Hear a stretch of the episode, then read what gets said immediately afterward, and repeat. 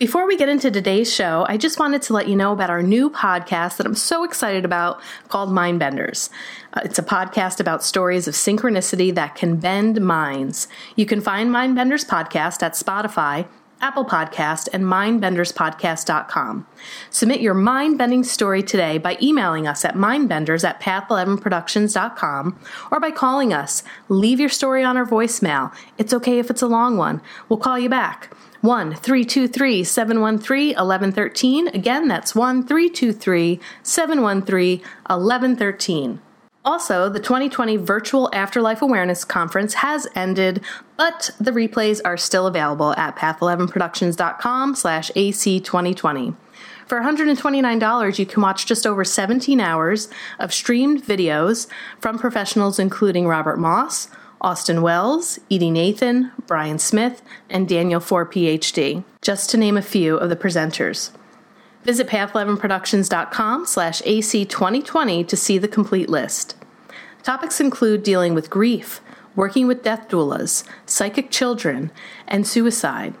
These videos won't last forever, but they can be watched anytime at your convenience until September 30th, 2020. Visit path11productions.com slash AC2020 for all the information. And if you haven't seen our documentaries yet, the Path Series Trilogy, you can watch all three for free at Gaia.com. Just sign up for their one week free trial. You can cancel at any time and watch The Path Afterlife, The Path Beyond the Physical, and The Path Evolution. Oh, and before we get into our show, I wanted to remind you to use your 25% off discount code PATH2PORTAL, all caps, PATH the number two portal, Path 2 portal at reconnection.com for trainings by Dr. Eric Pearl. They absolutely loved being on our show and they wanted to give back to our listeners. So you guys are lucky and are getting 25% off if you go to their website, reconnection.com. All of these links are listed in the show notes for today's episode. So enough of all these announcements. Let's get to our show for today. Hi, and thanks for tuning in to the Path 11 podcast. I am your host, April Hanna. At the Path 11 podcast, we are here trying to deliver leading edge research on consciousness, healing, and metaphysics. And just like you, we are trying to answer the big questions about life Who are we? Why are we here? And what is our purpose? We hope by listening to our podcast, it will make each day you live on earth a little easier to understand. And now for today's podcast. Hello, everyone. I would like to welcome our guest to the show today, Howard Storm. He has a really interesting story, and I know a lot of you really enjoy listening to people who have had a near death experience that have lived through it, come back to tell about their story, and that's the type of show that we have today. So, Howard Storm was in the hospital in Paris dying in 1985 when he had his near death experience. And his near death experience, he's going to tell us more in detail about about it, but it involved him being tormented in jail. He called out to Jesus, being saved, given a life review. He had all of his questions answered, and from that experience, he ceased being an atheist and is now a Christian pastor. He's also written four books based on his experience and has participated in over 30 overseas mission trips and countless missions in the U.S. So, Howard, I just wanted to touch upon that just really briefly because I know that you have an amazing story and I want you to go right into what happened back in 1985.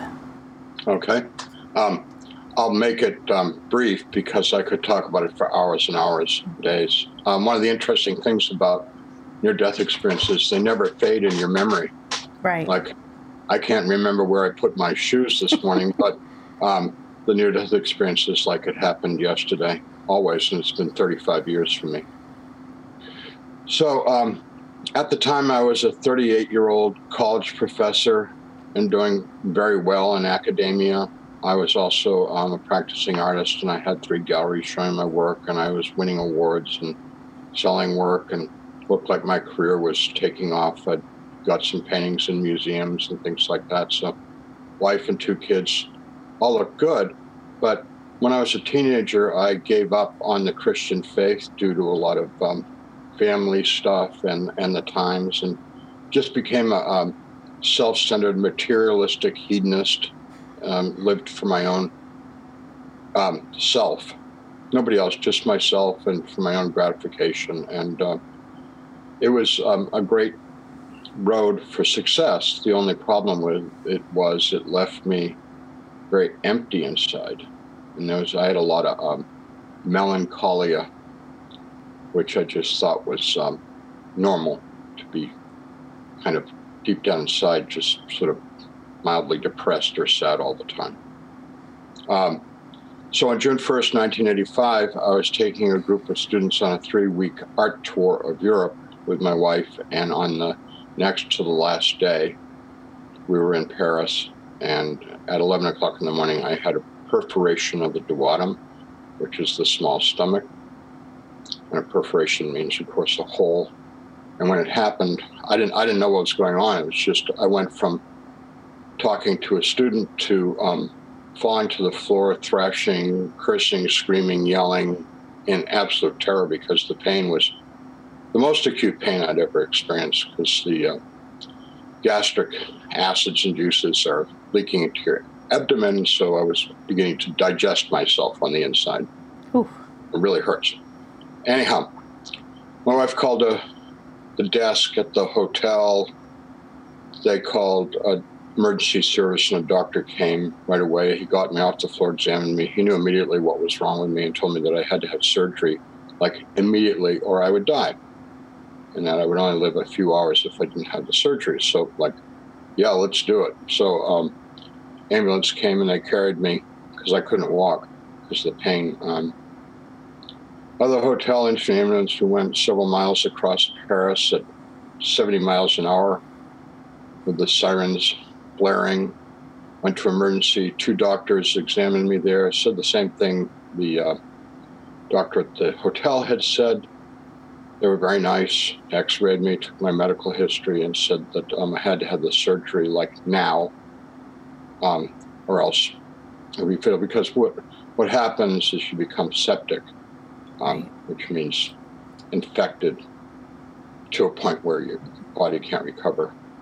Um, and so they took me away on a cart uh, a few blocks away to the surgical hospital. And because it was a Saturday and because it was um, the French system of socialized medicine, unbeknownst to me or the doctors in emergency, there was no surgeon available on that Saturday. Oh, no. So when I went into that hospital, I was never assigned a doctor, which is not a good thing because um, neither in emergency nor in surgery was I given anything, um, including um, a pillow, a sheet, a blanket. I mean, I was just put on bed to await a doctor to come so that I would become someone's patient. And uh, so there were no orders for me, basically. So that was the situation I was left in for the next 10 hours every doctor I've talked to in the United States has said, um, I only should have lived a few hours and I should have died. You know, so it's a miracle that I did live that long. Um, the pain, which had started off as a point in my abdomen, became my whole abdominal cavity from my groin to my shoulders. And um, the pain was so excruciating that it was very, very difficult to breathe. And I couldn't, the pain was so overwhelming, I couldn't even think all I could do was focus on breathing because I had enough sense that if you stop breathing, um, that's a bad thing. You'll die. And I was terrified of dying because um, to me, dying meant um, the end, no more, you know, the big nothing. And like turning off a switch. So 8.30 that night, a nurse came into the room and said they were uh, very sorry, but um, they were unable to locate a doctor, and they would try and get one the next day. Well, that was, I mean, I, I, I mean, I knew I was dying, you know, and I, it was getting really, really difficult to breathe. I mean, it was, it was a super struggle, but um, because of my terror of dying, you know, I, I was motivated to keep trying to breathe. And um, when she said that, I, I knew it was finished, she left the room. I told my wife it's time for us to say goodbye and tell my parents I love them, etc. And a little brief farewell. And she sat down in the chair and wept. Um, and I closed my eyes and stopped trying to breathe, and um, I went unconscious. I don't, of course, I don't know how long I was unconscious, and um, I woke and I felt wonderful, better than I'd ever felt in my whole life, and I was just incredibly happy because I'd gone from the worst pain I'd ever experienced, an unimaginable pain, to like, you know, I feel great. Matter of fact, as I began to examine myself, um, realized that my senses were heightened um, sight, hearing, taste, touch, everything. Uh, and I thought, wow, I'm not better. I'm way better. You know, I'm mm-hmm. better than I've ever been.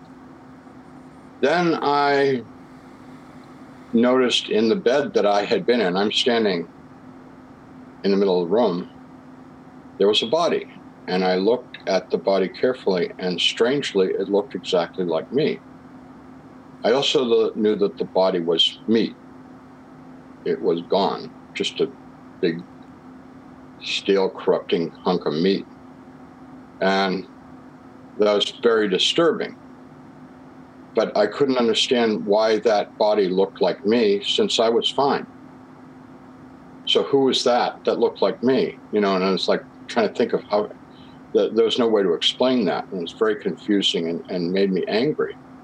I tried to communicate with my wife and my French roommate in the room, who was a very kind, retired Frenchman.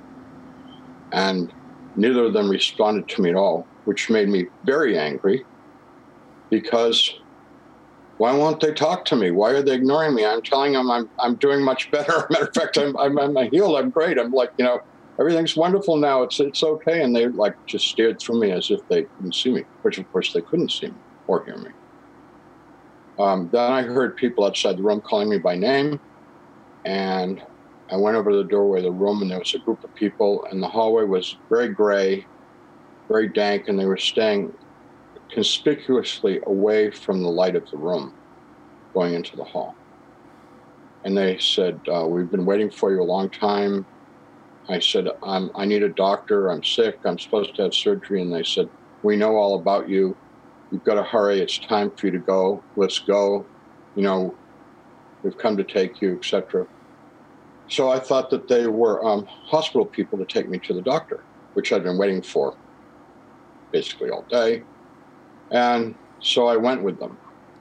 They took me on a long journey, walking down the darkened hallway, which I came to realize was not the hallway because we never went up or down or right or left. We just no walls, no ceiling, just in this darkness, walking, walking, walking for miles and miles and miles. And um,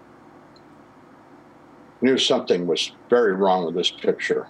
You know, this is this is not right. This is not good. And then the uh, tone of the people went from being authoritative, like "Let's go, hurry up," to starting to get cruel and making um, really rude remarks about me and stuff like that. And I and I became very very fearful of these people because they're, they're, they're clearly not good. They're, this is not this is not right. This is not a hospital, you know.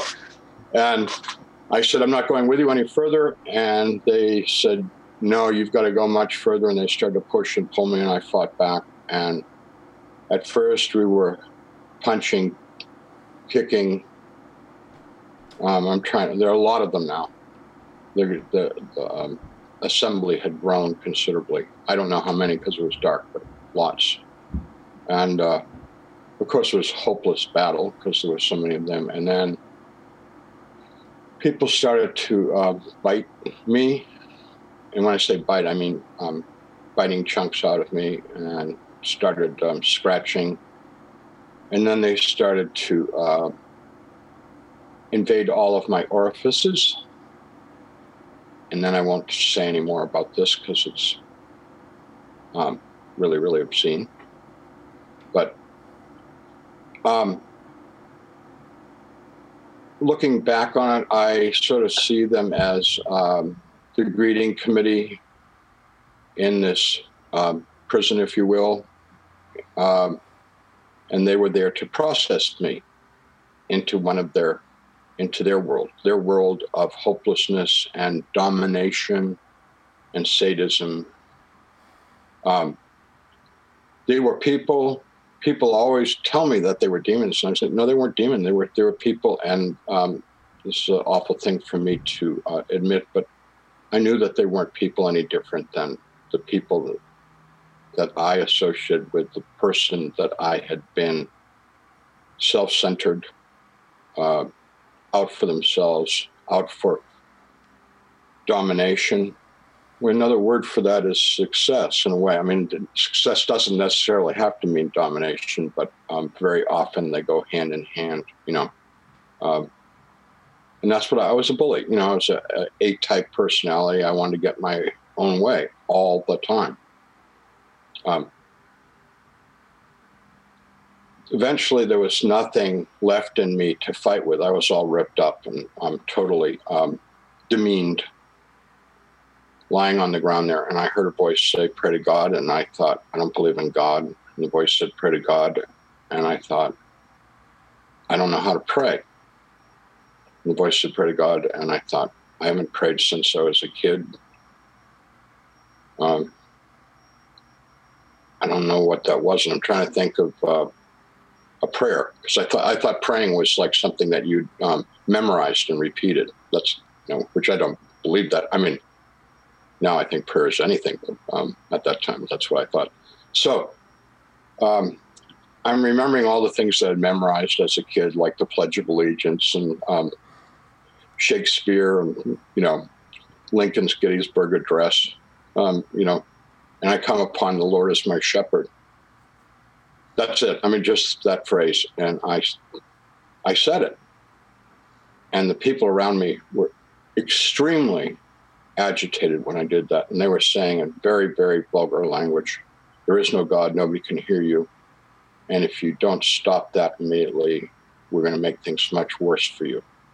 But I also noticed that um, any mention of God was so offensive to them that they um, rapidly were backing away from me to get away from um, hearing that. So I started saying every thing about God that I could think of. And this was all very crude, and um, I would never want to repeat the stuff that I said, but it, I, I, I was throwing God and Jesus at them a lot, and they really didn't like it, and they retreated back into the darkness. And I realized they'd left me alone, and now I got to consider my situation because I um, had no religious or theological um, component in my being at that time. What I figured was is that I um, had gone down the sewer pipe of the universe into the cesspool, and these people were taking me deeper and deeper into the septic system for processing.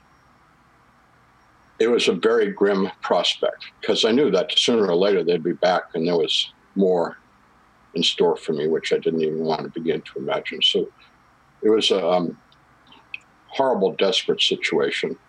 I thought about my life and thought about um, I was not the big shot that I had hoped to be or pretended to be.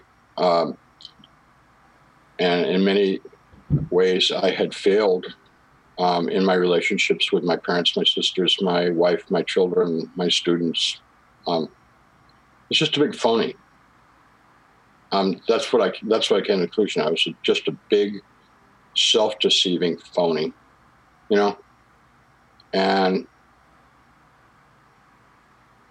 you know, I didn't want to be there.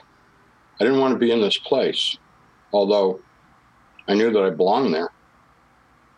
Um, and my mind, not consciously, but involuntarily, went to myself as a little boy praying in Sunday school class. And what, what we were doing was we were singing Jesus Loves Me. And when I I could see it in my imagination and I could hear it, but more importantly, I could feel it. The the simple faith of a child. And I wanted that. I didn't know if it was real. I didn't know if it was true, but it was something that it was a hope in a hopeless situation. So out of desperation, I called out to Jesus and said, Jesus, please save me. And to my amazement and delight, a tiny light appeared in the darkness and it got very, very bright, white light, impossibly bright, brighter than the sun. Um, came over me and out of it emerged hands and arms. He reached down and touched me, and when he touched me, all the gore just began to vaporize away, and I was restored physically. But much more importantly than the physical restoration was just that he filled me with a love that's indescribable. What's been one of the biggest frustrations of my life is that I've not been able to describe that love adequately because if I could, people would want it. Because it's the, it's the best thing in the world. Um, and he picked me up, put his arms around me, held me tight against his chest. I put my arms around him, and he stroked my back like a mother or father would with their child and just loved on me. And I just fell madly in love with him. Have been so ever since. And um, I'm crying like a baby out of happiness. And then I realized we were moving directly upward without any uh, effort. And I also knew we were accelerating more and more and more. And I wanted to see where we were going. And eventually I got my composure enough to look up to where we we're going. And I saw what I thought was a big galaxy of light. And then as I looked at it, I realized that they weren't um, stars, they were beings, um, billions and billions and billions of them. And, and in the center was this huge concentration of light. And then I knew um, God was in that. And I knew that it was heaven. This whole thing that I denied all my adult life as being real was now in my face reality. And I thought to myself, I'm a piece of garbage. He's made a terrible mistake. He should put me back. I don't belong here. Because I felt so filth. I mean, I felt like a piece of filthy scum. You know, he was clearly so good, and I was not good. And with that, we stopped outside heaven, which I refer to as home. And he said, We don't make mistakes you do belong here. And he was speaking to me telepathically. I heard his voice in my head, and um, he heard everything that I was thinking, and he also told me he knew everything I'd ever thought. And we began to converse, and um, he's incredibly likable. Um, and I so enjoyed being in his company, my hero, my rescuer, my savior. And uh, he said that he had people that he wanted me to meet, and he called out, and a group of angels came around, and I had a life review, which um, after my childhood turned out to be very painful because um, I was such a huge disappointment. Um, bottom line is, I mean, one of the things I learned from my life, we were all created to be loving, caring, kind people, to um, help one another in this little life of ours to grow and to love and to prosper. And I, I blew it. I, I, um, I flunked the course. I missed the lesson because I thought it was about me. It's not about me. It's about how we um, interact with love and kindness. And um, they shared their disappointment with me. And it was it's very hard to be amongst a group of incredibly good, loving, kind people and to know how much you've let them down um, willfully, you know. And when it was over, um, Jesus said, Do you have any questions? And I said, I've got a million questions. So I asked him a million questions. Well, I asked him everything I could think of at the time. And that went on for a very, very long time. And he took me places and he showed me things. We went into the past, we went into the present, we went into the future. Asked him lots, lots of questions about him, and the world, and God. And he gave me a little tour of heaven, etc. And uh, told me things, some of which I don't talk about because sometimes it's too much for people to handle. You know, um, and then when I couldn't think of anything else to ask him, I said, I want to, I want to be in heaven forever. And he said, not now. You got to go back and um, learn how to live the way you were created to in the first place. So we had a big argument, and I argued as forcefully as possible um, for him to let me go to heaven. And he defeated all my arguments with um, better, bigger argument, uh, better, better reasons why it was best for me to come back and try and do this thing. So eventually he convinced me and I accepted it. And I was back in the bed. And immediately when I was back in the bed, back in the body, back in the pain, um, the nurse, same nurse came into the room. About a half an hour had gone by and said that a doctor has arrived at the hospital and you're going to have the surgery. They prepped me for the surgery, which I had at 10 o'clock that night. The surgery was a disaster. And I left against their orders and wishes. I left that hospital after a week and came home to the U.S. very, very ill. Went right to my local hospital where I was for several months.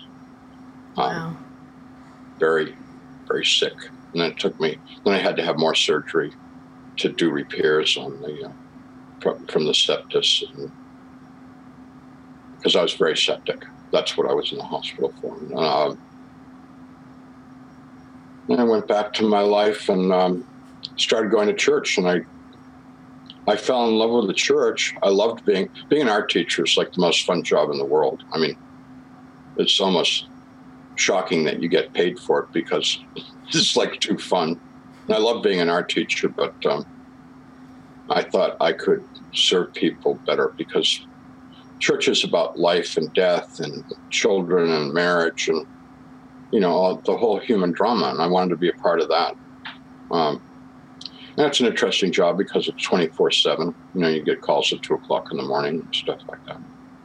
You rush off to the hospital, etc. But uh, so that's what I've done for the past 37 years. Well, sounds like you've lived a couple of lifetimes in that. yeah. So let me ask you. Um, let's start off with one of my first questions um, when you kind of entered into this hell and then eventually remembered and heard this voice to pray. I've I've listened to other people talk about, you know, maybe their own theories about near death experiences or when we die, we tend to be shown or go to a place of where our belief system is originating from there. So, with you saying that you were an atheist and not really believing in God, do you think that you were shown this hell because it was the belief system that you were holding on to at the time of this anticipated death? Um, yes and no. I think that our belief system is extremely important, but I also think that there's um, a divine plan and a divine order, and that is the ultimate principles that guide our eternal destiny. Or let me put it another way if we are um, loving, we go to love. And if we're not loving, we don't go to love. And the place without the love is really awful. But do you think we're always given a choice? Because, you know, back in your childhood, you had something that was integrated of a belief system in the church in prayer because you remembered yourself as a young boy praying. So it sounds like that even though you kind of went through this journey and you weren't really believing in God at the time of this death, there was still some memory in reference to God. Yeah, and uh, absolutely, and I had um, suppressed it, mm-hmm. but it was, um, but it never went away, um, which I believe is why it's so important for um, parents to raise their children in uh, faith in God because um, you're planting a seed, and someday they're going to be um, in a car accident, you know, and if they call up to God, they got a better chance of survival than if they don't, you know. Someday they're about to make a really bad choice, like pulling the trigger or punching their wife in the face or, you know, abusing one of their children, and they need to call up to God and get straightened out. Um, we can't do this alone. It's not. It's it's not just about us. It's it's all about relationship. It's about our relationship. Our life is about our relationship to our mother and father, our brothers and sisters, our neighbors, our um, the other students in our school, the people that we work with, and most importantly, it's all about um, you know the the God um, principles in them. You know, well, if let's say parents don't plant that seed, okay, and maybe you had the seed planted long ago, and from what I've heard many yep. people say that believe in God, that it is a loving God. So here you are, yep. right, at this this death experience, yet it still seems like the love of God is still willing to give those people a chance, maybe who don't believe. Yes. Absolutely, God. Um, you know, we talk about a second chance, but actually we've got um, unlimited chances, you know, to to ask God in our lives. And I mean, I've talked to people that um, had had their faith in a in a cruel, tyrannical, horrible God. I mean, that's that's what they were taught and believed in, which is like grossly disgusting to me that people would teach a God like that. You know, and they rejected that God and stuff like that. But um, they've come to find out that God is very different. God's like Jesus, you know, sweet, kind, giving. Now, when you went from Paris back to the United States and went back to your doctor, and you were in the hospital for a couple of months, after having this interaction with God and knowing that, you know, you were still going through a lot of medical stuff, there was probably you know, I would think that if you had that experience, you probably weren't afraid to die because you knew that you would go back home. And two, after having that conversation with God, you probably also knew that you were going to survive. My only um, anxiety was I knew I had to do a major remodeling of my character. And I'm talking about stripping it down to the studs.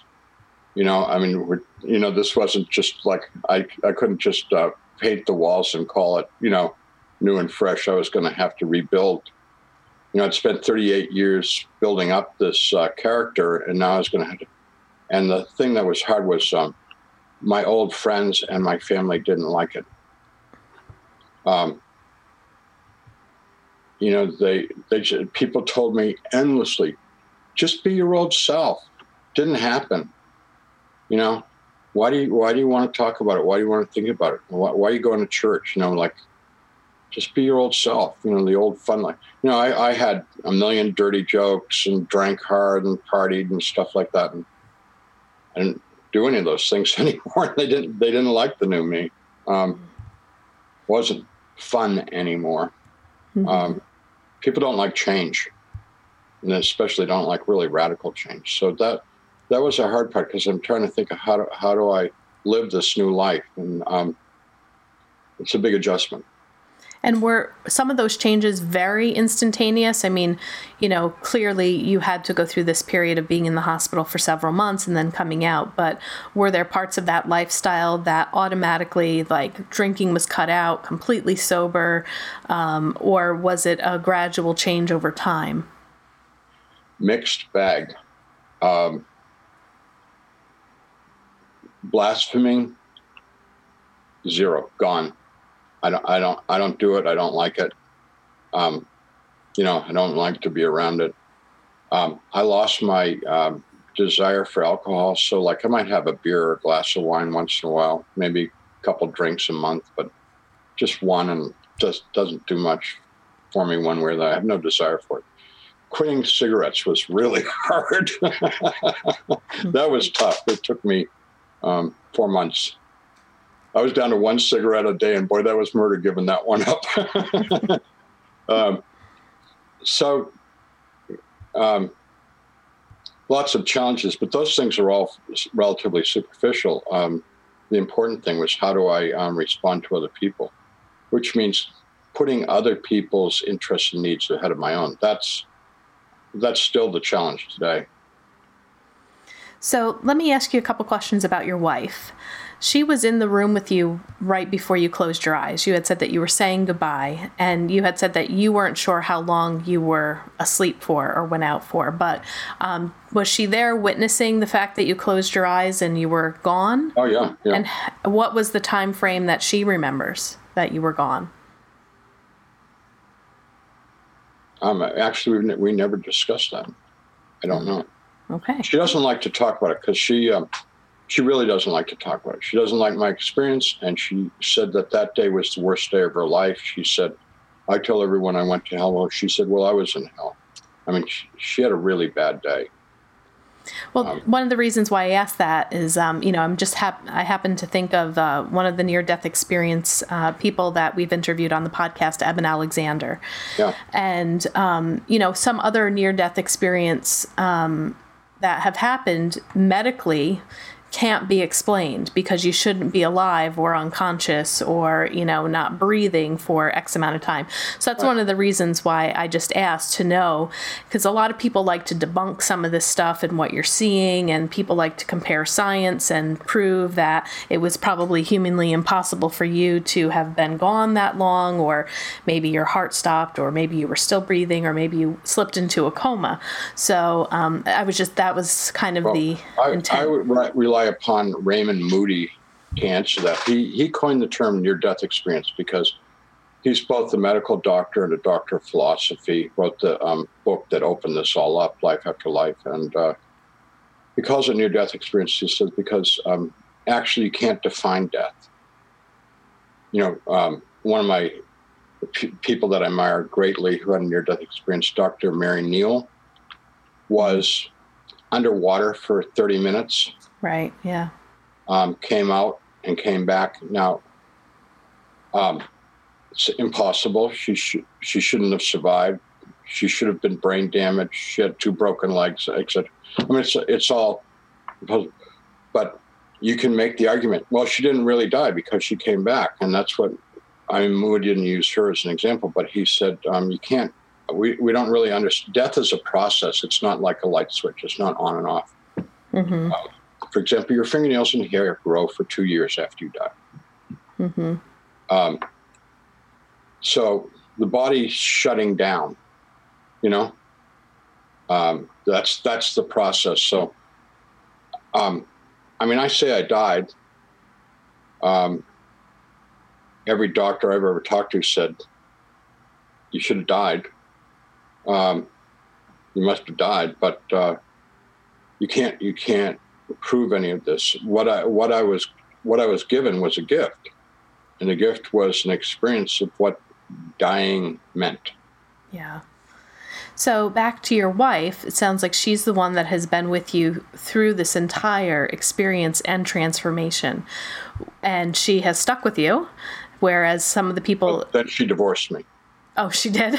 Yeah. did you get back together? A, Are you still together? No, she, no, she's an attorney. Oh, okay. All right. So so she, that relationship didn't last. How, no, she knew how to get her done. She did it. Okay. Got it done. Okay, so I, I wasn't I clear dumped. about that. I got, I got dumped. I wasn't sure if maybe she was still with you and could, you know, speak to the transformation of who you were, but she might have been one of those people that didn't like how you were transforming oh, yeah. after this experience. Yeah. Mm-hmm. yeah. I mean, she stopped talking about Jesus I don't want to go to church. You know, stop reading the, don't read the Bible to me. I hate it and stuff like that. So I was trying to convert her because I didn't want to go to hell. Hmm. But but that's that's the thought that I want to challenge you on just a little bit more because. Yeah. You know, to convert or to want to share this experience is wonderful and great. But I also feel like through your experience, can't you sit with that um, that comfort in knowing that God will give anyone a chance to be able to accept. Him at the moment of death? Ab- no, you. I mean, that's a really good point. Absolutely, yes. Um, and that's my hope. So what I, I'm not. Um, I am not a forceful evangelist. I try and do it with love and kindness and relationship and stuff like that. I'm. I gave up the, you know, I'm trying to cajole people. It doesn't work. I, I'm absolutely convinced. It's matter of fact, I think it's counterproductive to um, try to forcefully convert people. I'm I'm of the much more subtle. Hey, let's go out to eat. You know, talk. How's your life? You know, Right. kind of um, more sneaky kind of evangelist. but um, like the Sunday school teacher who planted the seeds in me, that's what I I think that's my job. My job isn't to my job isn't to fix or change anyone. And I don't think it's anybody's job to do that. And I don't think you can either. Right. My I'd job agree. is to try and be a loving, caring influence. And some people want it, and some people don't. And uh, if they don't want it, you know what? I don't. I don't talk about um, faith at all with people who aren't interested. hmm You know, Yes. I, I I have other topics. Like I'm a dog lover. I like to talk about dogs. Um, I did notice your dog. Um, He's in the I'm a, yeah. I'm a, yeah, I'm a, I'm a avid flower gardener, and I Mhm. love to talk about landscaping. hmm Uh, I've built many houses. Um, I, I can talk construction, the R value of your house, and you know, I, there's lots of things that I'm I'm conversing on that have nothing to do with faith. Yeah. Well, you Also, know. I cook. Oh, I'm a, I'm trying to be a good cook. I made a wonderful sausage gumbo the other night. Oh, that sounds delicious. Yeah, I've I've had a teacher, you know, say something similar who, you know, talks about love and being of service and making your life more about others than yourself. Very similar to a lot of what you're saying. And, you know, his philosophy too is, you know, don't try to convince anybody of anything. Right, Just just right. walk in the world and be in the world of who you are and allow that to be the seed. I, I couldn't agree more. And if they want to know more, can say more. I mean, Don't I, ask, right? I can, you know, talk about the Bible. I went to seminary, you know, and um, articulate, but not too many people that are interested in that topic, which is a topic that I would love to talk about. So that's why I hang out with a lot of clergy because we, you know, can talk about things that are mutually, you know, interested. Sure. Well, Howard, this has been just, you know, a great discussion. Thank you so much for sharing your story with us. I'd also like you to let our listeners know where they can find your books, your website. So if they would like to read a little bit more about your experiences and what you have written about, um, that would be wonderful. So can you let our listeners know that information? Sure. My website is Howard Storm, my name, dot com. They just Google Howard Storm and they'll go to my website, and um, there's links to Amazon to my four books. Um, there's also um, a gallery of, um, I think there's about 80 paintings on there. I actually have hundreds of paintings, but um, I, I put a selection up on that. And um, there's also a little bit of bio stuff, and there's a contact thing, so they can uh, through the contact they can email, email me as well. Great. And let me ask you just one question about one of your books. It's the green one on Amazon. It's rather expensive. It's like $75. Why is that so expensive? Oh, um, Let me just look up and I'll tell I'll tell you which one it Prob- is. yeah, it's um, the British edition of my Descent into Death. Befriend God, Life with Jesus.